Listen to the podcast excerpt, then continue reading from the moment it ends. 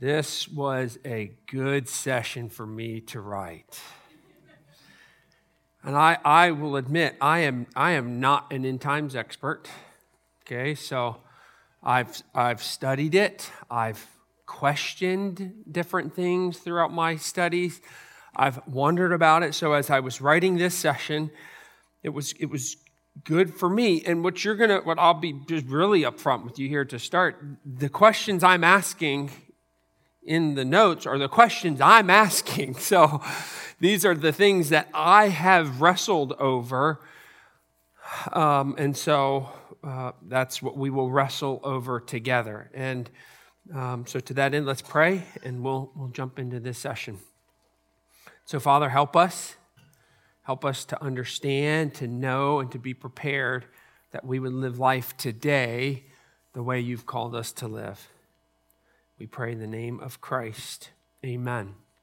So here's the question that I've wrestled with and continue to wrestle with. Um, it's there at the very top of the page. How do we reconcile passages that teach that Christ recur- that Christ's return could happen at any moment? The word there is imminency with passages that teach about very specific signs that happen before Christ's return? It's a long question. How do we reconcile the, the, the idea of imminency, which we've talked about kind of in some of the points that I made in our first session, that the return of Christ is at hand? How do we reconcile that with that Christ could come? How do we reconcile Christ could come back right now? This second or this second with the idea that there are, are signs that must happen before Christ returns. So, uh, if you just kind of make the observation, imminency was not one of my first five points in the first session. Okay? It was not one of my first. At first, when I started writing this, it was on that list. That was number six. But the more I looked at it, I realized no, there are some evangelicals that don't hold to imminency, and so I must take it off. So I should probably say the question should probably how do we reconcile passages that appear to teach Christ could return at any moment with the sign passages that there are signs before Christ's return? So that's the question. Both cannot be true. Or, or at least at this point, it doesn't appear that both can be true, and we've got to parse it out a little bit. But on the surface, the question is which way are you going to have it? Christ could come at any moment, or there are signs that have to happen before Christ's return. And so let me just go back over the passages that people would use in favor of imminency, passages we've already read, James 5, 7 through 9. Now we're, ta- now we're thinking we're reading these passages thinking of imminency in our minds. It's funny, different things stand out when we read the passages a second time. Be patient, therefore, brothers, until the coming of the Lord. See how the farmer waits for the precious fruit of the earth, being patient about it until it receives until it receives the early and the late rains. You also be patient. Establish your hearts, for the coming of the Lord is at hand. Do not grumble against one another, brothers, so that you may not be judged. Behold, the judge is standing at the door.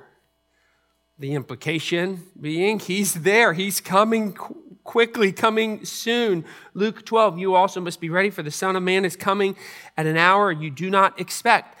The, the term be ready is implied in this term, is this idea of imminence. Why would you need to be ready for something that could not feasibly happen?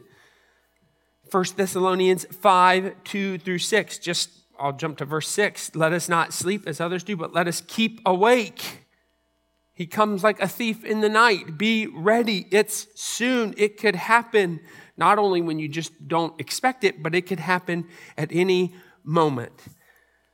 And so these are some of the passages that we use in favor of imminency Yet, at the same time, there are also passages that seem to say certain things must happen before Christ come back. And the, the key passage is Matthew 24, we haven't read Matthew 24 today. I don't know that how we could not not read this passage on a on a day talking about the end times because it is one of the key passages when thinking through how things are going to come to an end. Jesus, the Mount of Olives, is really it's a complicated but very key pivotal passage. And so I'll I'll read it, but you're thinking as I read it that Jesus is giving signs that precede his second coming. As he sat on the Mount of Olives, the disciples came to him privately, saying, Tell us, when will these things be? The when will these things be is specifically the destruction of the temple that Jesus talked about in verse 2. They ask a second question, not just when will the temple be destroyed? The second question, what will be the sign of your coming and of the end of the age? And Jesus said, answered them, See that no one leads you astray. Many will come in my name, saying, I am the Christ. They will lead many astray. You will hear of wars and rumors of wars. See that you are not alarmed, for this must take place. But the end is not yet. For nation will rise against nation, kingdom against kingdom. There will be famines and earthquakes in various places. All these are but the beginning of the birth pains. Then they will deliver you up to tribulation and put you to death, and you will be hated by all nations for my name's sake then many will fall away and betray one another and hate one another. And many false prophets will arise and lead many astray. And because lawlessness will be increased, the love of many will grow cold. But the one who endures to the end will be saved. And this gospel of the kingdom will be proclaimed throughout the whole world as testimony to all nations. And then the end will come. So when you see the abomination of desolation spoken of by the prophet Daniel standing in the holy place, let the reader understand. Then let those who are in Judea flee to the mountains. Let the one who is on the housetop not go down to take what is in his house, and let the one who is in the field not turn back to take his cloak. And alas, for women who are pregnant and for those who are nursing infants in those days. Pray that your flight may not be in winter or on Sabbath, for then there will be a great tribulation, such as, not, such as has not been from the beginning of the world until now, and never will be. And if those days had not been cut short, no human being would be saved. But for the sake of the elect, those days will be cut short. And then if anyone, if anyone says to you, Look, here's the Christ, or there he is, do not believe it, for false Christs and false prophets will arise and perform great signs and wonders so as to lead astray, if possible, even the elect. See, I have told you beforehand. So if they say to you, Look, he's in the wilderness, do not go out. If they say, Look, he's in the inner rooms, do not believe it. For as the lightning comes from the east and shines as far as the west, so will be the coming of the Son of Man. Wherever the corpse is, there the vultures will gather. Immediately after the tribulation of those days, the sun will be darkened, the moon will not give its light, the stars will fall from heaven, and the powers of the heavens will be shaken. Then will appear in heaven the sign of the Son of Man. And then all the tribes of the earth will mourn, and they will see the Son of Man coming on the clouds of heaven with power and great glory. And he will send out his angels with a loud trumpet call, and they will gather his elect from the four winds, from one end of heaven to the other. And so, here, if we were to summarize the signs that Matthew 24 and Jesus seems to say must happen before the end will come and Christ will return, are the five that I've listed here in, in your booklet. The first one, the preaching of the gospel to the nations. Um, Matthew 24, 14. The gospel of the kingdom will be proclaimed throughout the whole world as, it, as a testimony to all the nations, and then the end will come. The end will not come until the gospel is preached, proclaimed throughout the whole world. That seems to be a definitive sign that must happen before the return of Christ a great tribulation. It's Matthew 24. There's also the parallel passages in Mark 13 that talks about a great tribulation that has not been seen since the beginning of creation. That's verse 9 in chapter 24, verse 19 and 20 of Mark 13. A false false prophets working signs and wonders, verses 23 and 24. Look, here's the Christ, or there he is, don't believe it. For false Christs and false prophets will arise and perform great signs. The, the, the fourth one, the sign that seems to precede the coming of Christ, unprecedented natural disaster. The sun darkened, the moon not giving its light, the stars falling from heaven, the powers of the heavens shaken. I mean, we're not exactly sure what that's going to mean and look like, but this is catastrophe. The revealing of the Antichrist. So this isn't explicit here in Matthew 24, the verse 15 talking about the abomination of desolation in the temple. But Second Thessalonians 2, 1 through 5 is the passage that seems to, well, not seems, it says, concerning the coming of our Lord Jesus Christ and our being gathered together to him, we ask you, brothers, not to be quickly shaken in mind or alarmed, either by a spirit or a spoken word or a letter seeming to be from us to the fact that the day of the Lord has come. Another, don't believe the Lord, the day of the Lord has come. Let no one deceive you in any way, for that day will not come unless the rebellion comes first. The man of lawless, lawlessness is revealed, the sign of destruction.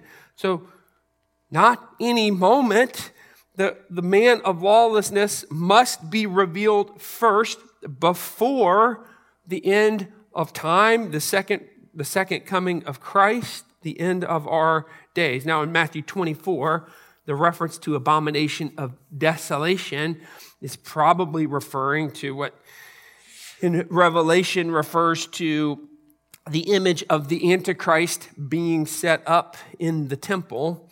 But there is this allusion in Matthew 24 that this great abomination is going to happen um, in the holy place. Is that the fifth one? That is the fifth one. Okay, so so which one is it? Are we watching Fox News waiting to discover that these signs are happening. So now all of a sudden we know we are approaching the last times. Or is it imminent? How do we reconcile these passages? And if you see your handout or the, the back of the book, your little chart, this is where we start to see some of the differences in the views on how this is all going to pan out. And a lot of it stems from how you how you answer this question that I've posed to you this morning. And so you'll see different views on the timing of the end time events. Okay, and so you'll see six possibilities of the timing of, of this event here at the premillennial, in the premillennial side of things. So this is saying Christ returns before the millennium.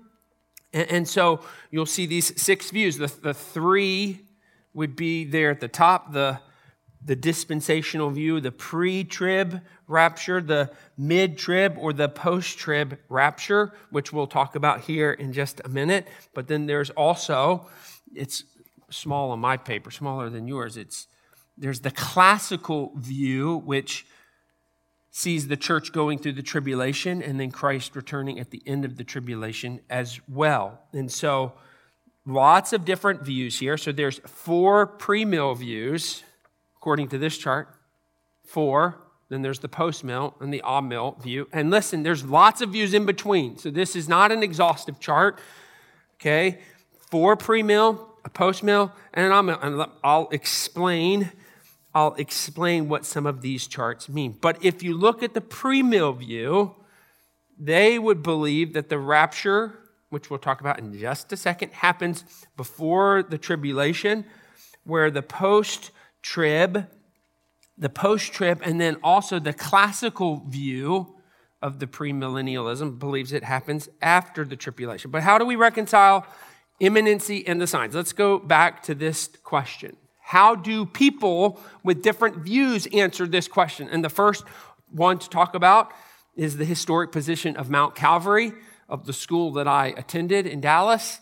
It is the pre trib, premillennial view. Okay, the pre trib, pre-mill view, which in essence it says it's the easiest answer to our question. Christ can return at any moment because when he does return, it will be for the rapture. And then we will have all the signs that are discussed in Matthew 24 that happen during the millennium. I'm sorry, the tribulation. And then the second part of his coming will come publicly at the, at the final, at the, at the end of these signs. And so they would say, both are, can be true. Christ can come, Christ will come at a time at any moment that nobody expects for the first phase of the second coming. We will go through, the, the Israel will go through the seven year period prophesied in Daniel 9, the tribulation. This is Revelation 6, Matthew 24, the, the seal, the trumpet, the bowl judgments. But the church will not be involved because they have been raptured which keeps in step with this imminency idea in Scripture. And so, while I think this view is great in that it does a great job of most simply answering the question that I've posed here, both are true, imminency, and yes, there are signs that will definitively all happen in the seven year tribulation, there is another question that I think we have to ask as we look at this view. And it's the question that I've always asked. So while it answers the question I posed at the beginning really nicely, here's the second question I think we need to ask Does Scripture give clear evidence of a two phase return of Christ? To me, this is the question when it comes to the rapture view. Does Scripture give clear explicit evidence of a two phase return of Christ? Does Scripture clearly distinguish between a secret coming, as which it sometimes is called, the secret coming for the rapture, and then the public coming for his second coming? And I'll be honest, this is the question I wrestle with. It answers the question I pose, but then the question is, is, is the two phase return clear in Scripture? And here's, here's how we would argue yes, how we would answer yes, and how we would argue for yes according to the scripture to this question that I've asked. First, Revelation 3:10, a very famous verse. Speaking to the church in Philadelphia, I'll just read the verse because you've kept my word about my about patient about patient endurance, I will keep you from the hour of trial that is coming on the whole world to, to try those who dwell on the earth. I mean, at first glance, I will keep you from the hour of trial that is coming on the whole world. Pastor Dan had just said Revelation 3 was part of the current events for John as he's writing to these churches. I will keep you from the hour of trial. Seems to be suggesting that they will be not there, not present.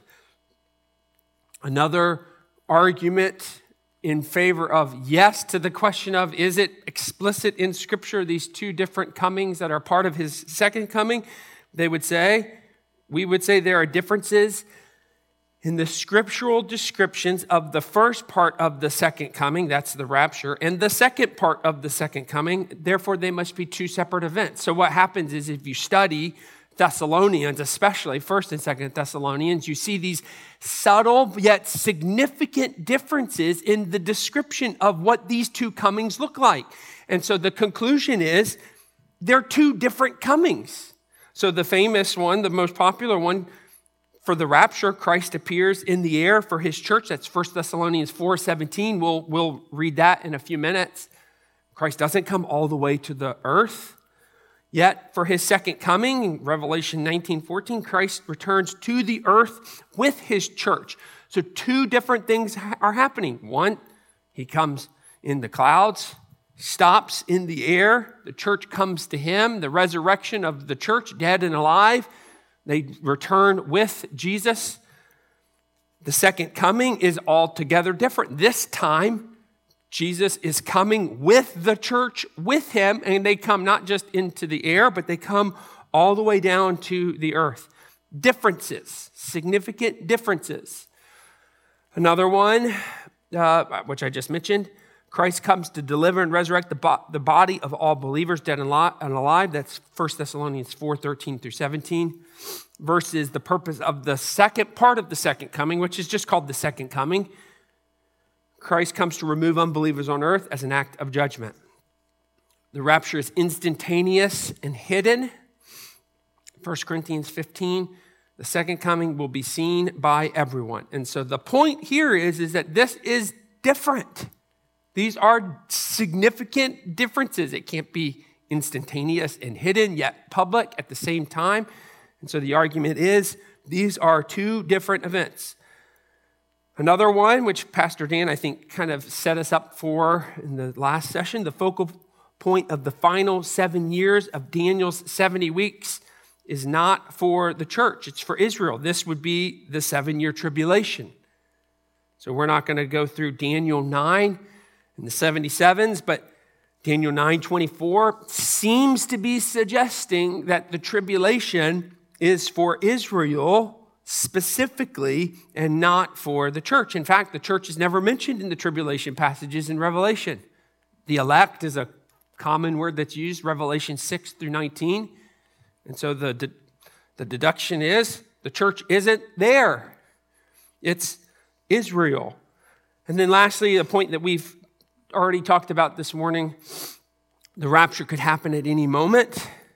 While it's clear the second coming won't happen until certain events take place. So this is an argument in favor of this two-phase second coming is that it answers that kind of that delicate question of is it imminent or are there signs and it says we our position answers this this question better than the other views. Now, and that's a very brief argument in favor of this pre mill, pre trib rapture view.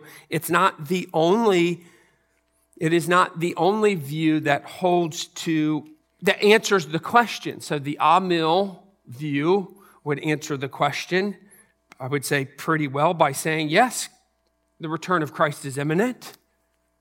There's no millennium. What would not that they wouldn't say there is no millennium. We are currently in the millennium. The signs of the tribulation are already happening. They've happened. The destruction of the temple in AD 70 is a, is a very famous event that they would say is accomplished in Matthew 24. And so they would answer the question. The Amills would say, yeah, Christ's return is imminent.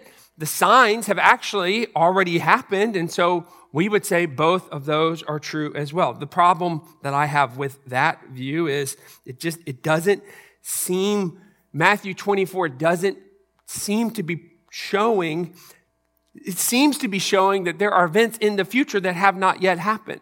It's a hard argument, in my opinion, to make that Matthew 24 has already happened when you look at the level of detail that's described in Matthew 24. And then you go to the, the description of the tribulation in Revelation 6. It's the same case. How You've got to convince me that these events have already happened because to me it's unconvincing, unconvincing based on the level of detail, the depth of what's happening in the tribulation. But we're just we're scratching the surface here. Um, so I'm not even really hardly talking much about Amill. I'm saying the pre-trib, pre-mill argument says this is how we solve the issue. But there's another large group of Christians that would say would answer these questions in a different way. This would be the post, trib, if you're following me here, lots of words, and I'm talking fast. Post trib, pre mill. You following me? So the post trib would say, which is also this, it's also very similar to the classical view or the historical view. If you go back to your chart, where'd my chart go?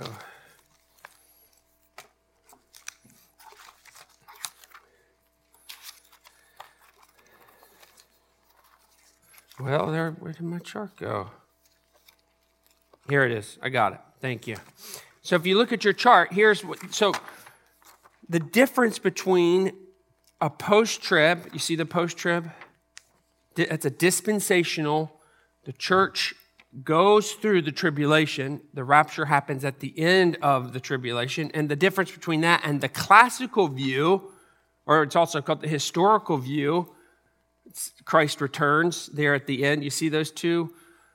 The difference between those, so John Piper, who we talked about in the last session, the covenant, theo- covenant theologian who I love and respect and read everything he has, he would be that bottom view, the classical view, which is basically the view for those who hold to, repl- not everyone, but who basically says the millennium is not for Israel.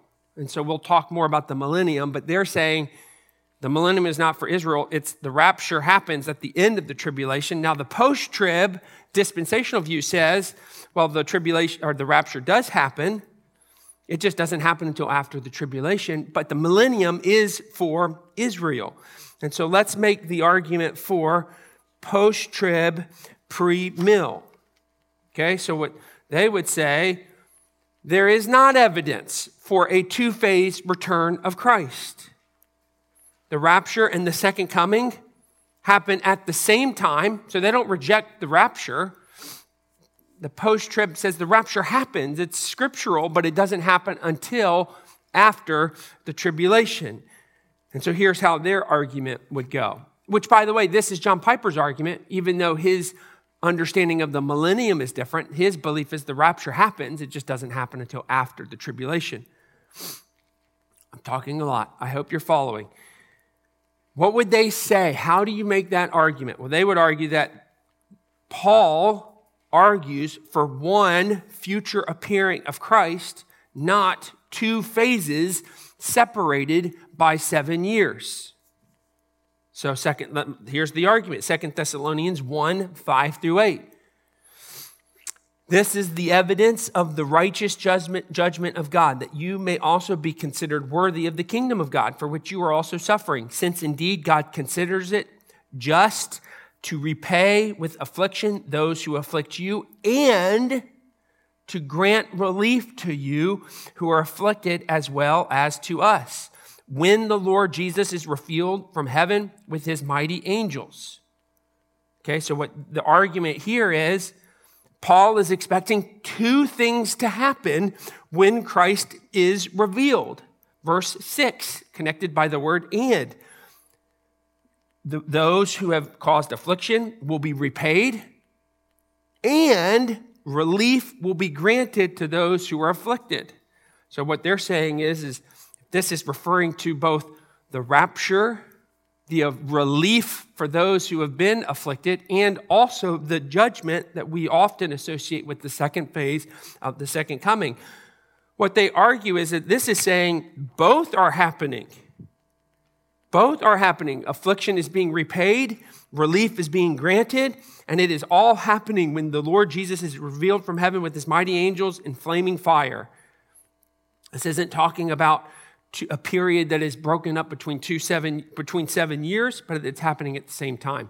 The other argument that they make in Paul with the, in Thessalonians, the, the most famous the famous rapture passage, 17 and 18 of chapter 4.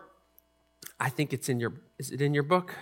And we who are alive, who are left, will be caught up together with them in the clouds to meet the Lord in the air. And so we will always be with the Lord.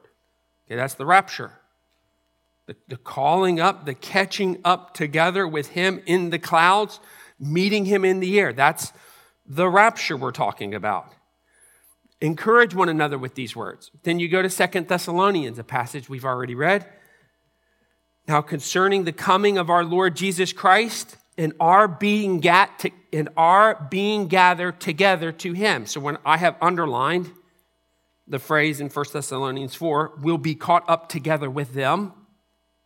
Then I also have underlined, are being gathered together to him. Okay, you see those two phrases? They're the same thing.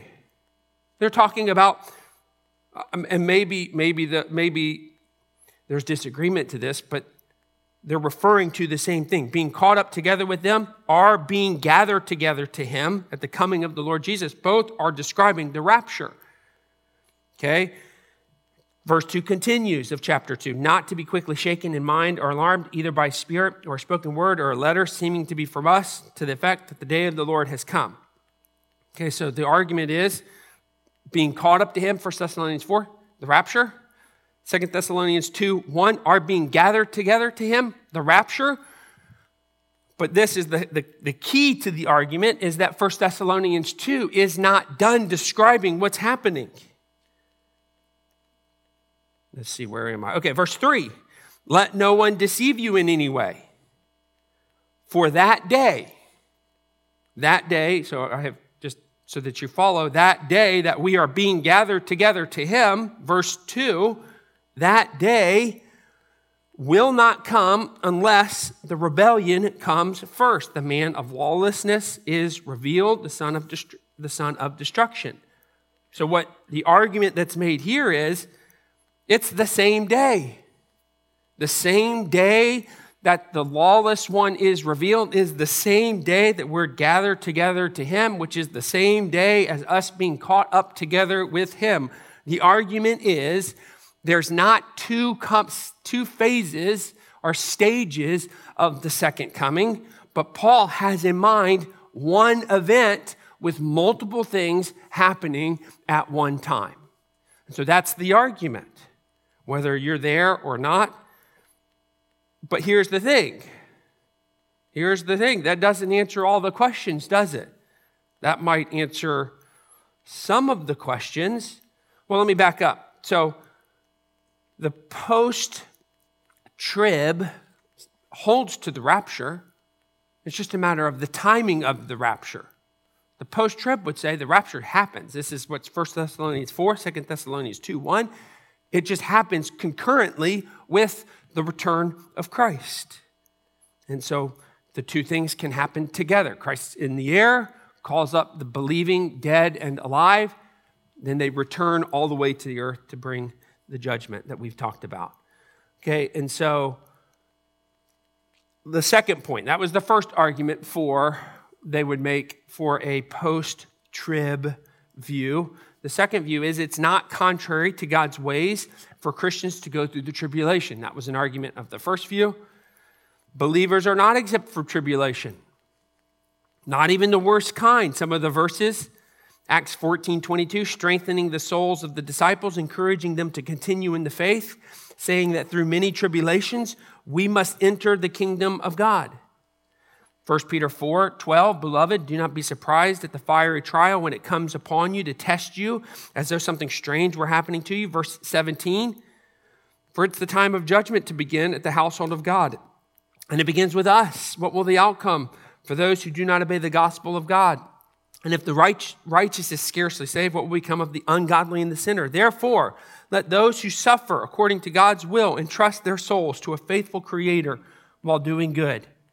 Lastly, 1 Peter 1 In this you rejoice, though now for a little while, if necessary, you've been grieved by various trials, that the tested genuineness of your faith, more precious than gold that perishes, though it is tested by fire, may be found to result in the praise and the glory and the honor when? At the revelation of Jesus Christ. And then Revelation 3:10 I'll quote John Piper because you have to answer these questions. If you're going to hold, if you're to hold to a rapture view that happens after the tribulation, you've got to account for a passage like Revelation 3:10. And so here's how he argues. I think the quote's in your book. There is another natural interpretation. To be kept from the hour of trial is not necessarily to be taken out of the world during this hour and thus spared suffering, but to, pre- but to be preserved as faithful through it. Compare Galatians 1 3 through 5. Grace to you and peace from God our Father and the Lord Jesus Christ, who gave himself for our sins to deliver us from the present evil age, according to the will of God, and to Father, to whom be the glory forever and ever. Amen. Deliverance from the evil age does not mean we're taken out of it, but that our faith is preserved through it. Similarly, Jesus prays in John 17 15. I do not ask that you take them out of the world, but that you keep them from the evil one. To keep us from the evil one does not mean we go out of the world or out of his range. It means we are protected from his destructive power while we are in the world. So, so that's the two arguments. But with the post trib view, there is another question that you have to ask if you hold that view. Okay? So here's that question. I think it's in your book. Yes, it is. The key question Does the future fulfillment of the sign, so meaning if you don't hold to a pre trib rapture, does this future fulfillment of the signs of the tribulation make the second coming a predictable event?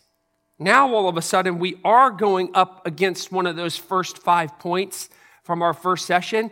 If we're going to have all these signs, all of a sudden now, the, the second coming is not unexpected, like so much of Scripture says. Now we, we are going to reasonably have a good idea of when it's coming. How can you hold to the, the second coming will be unexpected and unknown and at hand, happening at what seems like any moment, if you hold that these signs must be accomplished before he returns. So John Piper is actually coming out like this next couple weeks with a book, 300 page little book that he wrote uh, on the end times. And, and, I think it's a good one to read as you think through some of these different views. And, and it's called Come Lord Jesus. It's not out quite yet, but he answers, tries to answer some of these questions because he recognizes his view of eschatology has questions that come with it. And so he has a chapter on imminency, he has a chapter on the signs of Matthew 24, and I think it's a good one to read as you're considering how to understand some of these different ideas. But here's um, what he would say uh, He would say, and the view would have to say, not just John Piper, the view has to say, Christ could not come back at any moment. Christ could not come back at any moment. So you then have to go back to all the the end is near, the judge stands at the door, the, the end times are at hand. You got to make an, you have to make sense of some of those passages. But what he would say is there are some events in the tribulation that haven't happened that have to happen first before Christ comes back. So he then goes to Matthew 24 and he says, These have, This has to happen. Now, Piper and others. Now, it gets muddy here because different post trib, post trib rapture views have different ideas what part of the tribulation has been, has been historically fulfilled and which ones have not. Piper, though, would say, and others would say, that there are things that haven't happened yet. The quote here there's no calculating how many earthquakes, how many famines, how many wars, how many false Christs, false prophets, or how much lawlessness or coldness of love, or what intensity of tribulation will signal, signal with certainty how near the second coming is. So he's saying, it's still, you're still not going to know. Earthquakes and apostasy and false prophet, that's going to happen even as it ramps up. We're not, even though we see it, we're still not going to know exactly when Christ is going to return. Let me say that again. Most of the signs of the end that Jesus gives us are kinds of events that do not lend themselves to date setting. Quantities and intensities and frequencies of such events are not precise indicators of how close the coming of the Lord is.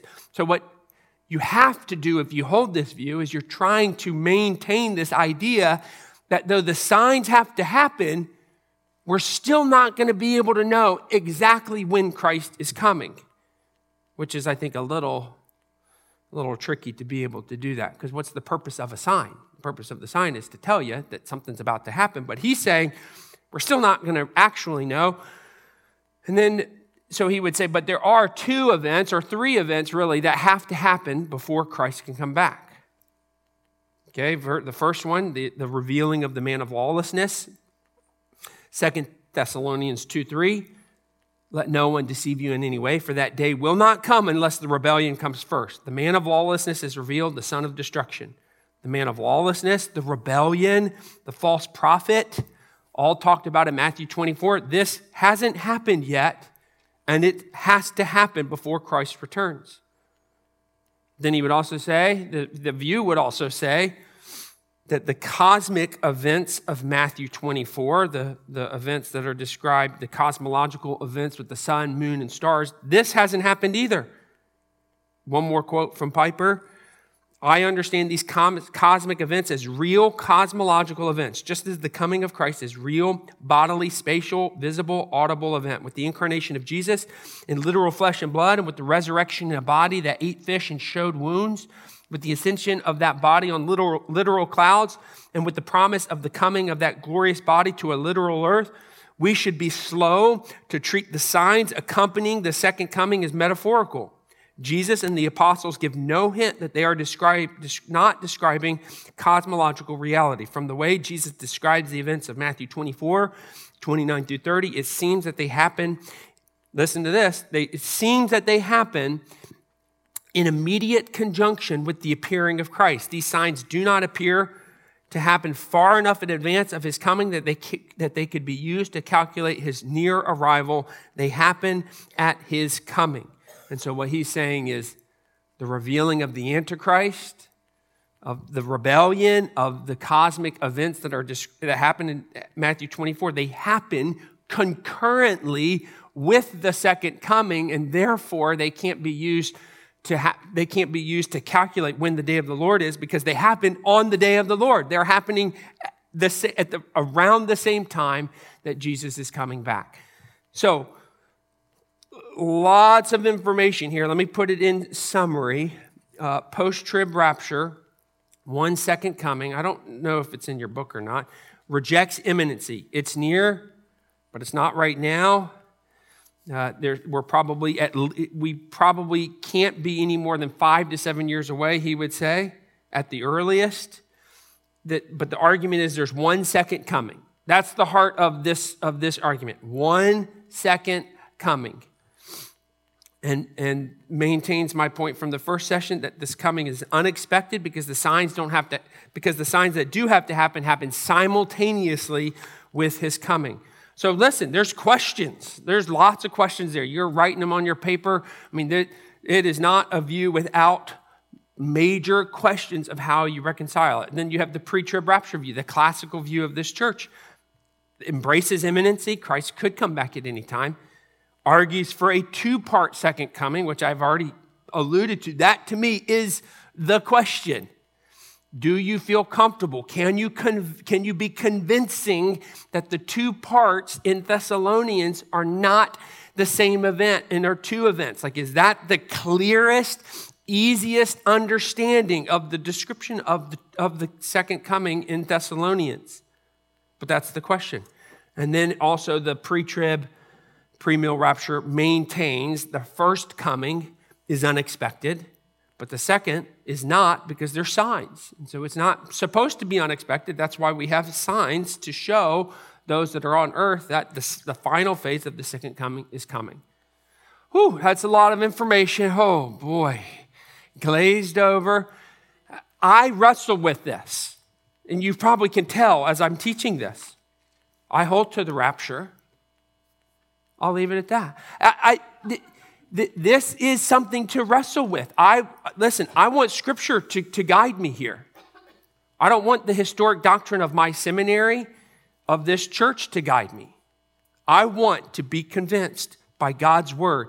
And, and so this isn't evolving, that this isn't, I'm not settled. Like I said, I'm learning as I'm writing these lessons. I'm being challenged as I write these lessons. And so it, is, it has been good for me. I think it's good to wrestle over. But again, the, the point is, Christ is coming. And he's coming to get us and to save us and to redeem us and win some of these events and some of these questions. I don't have answers. I don't have the great answers that make me feel super confident about some of these views. I mean, I was taught the pre trib, pre mill, and that's where I lean still today. But I still question Thessalonians in the two phases of his return and whether or not that's clear enough to have such a defined and important doctrine formed over. I just, I struggle with seeing that, but that doesn't answer all the questions. To not embrace the two phase coming, there's other questions that I don't feel great about answering either. Um, so those, that's kind of where we are. Let's pray because that's what all we can do now. Let's pray. Father, thank you for today, and we're thankful for your scripture. And there are questions, and it is mysterious, and we want to know what's going to happen in the future and how it's going to happen, but it's not clear all the time. It's not clear, and I think we can all be humbled to say that. It's not clear. Every detail of how this is going to work in the future is not clear. But it's, it is encouraging and it is fun, and I think it is worthwhile to consider your scripture and to see where you've led us and what you're directing us to. So, God, I pray that you help us as we continue to think and to process and to ask questions that, that we would continue to learn. Even me, Father, continue to teach me because we want to know you. We want to understand your word and we want to live faithfully for where you have us today. It's in the name of Christ we pray. Amen.